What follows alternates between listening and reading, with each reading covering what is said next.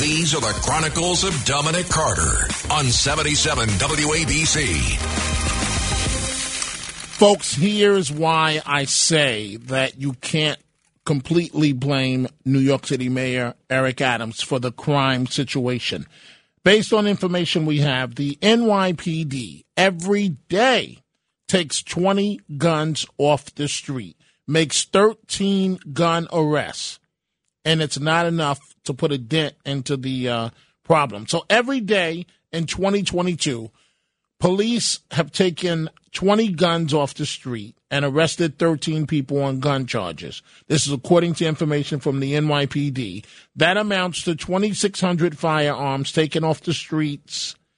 And for the most part, most of those individuals have been released.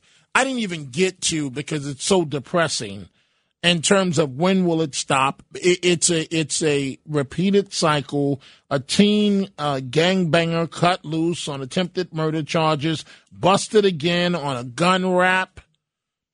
Where are the civil rights leaders to say, young man, you're making a mistake? I was about to say young brother. Young brother, you're making a mistake. This is not the way to go.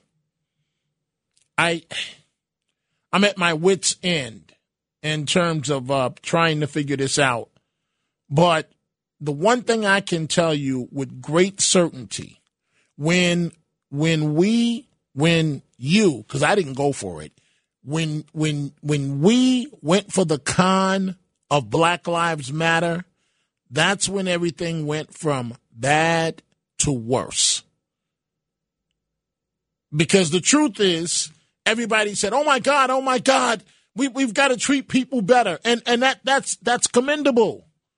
But you were buying into a con that's only going to benefit a few and not benefit the masses. That is the reality of the situation.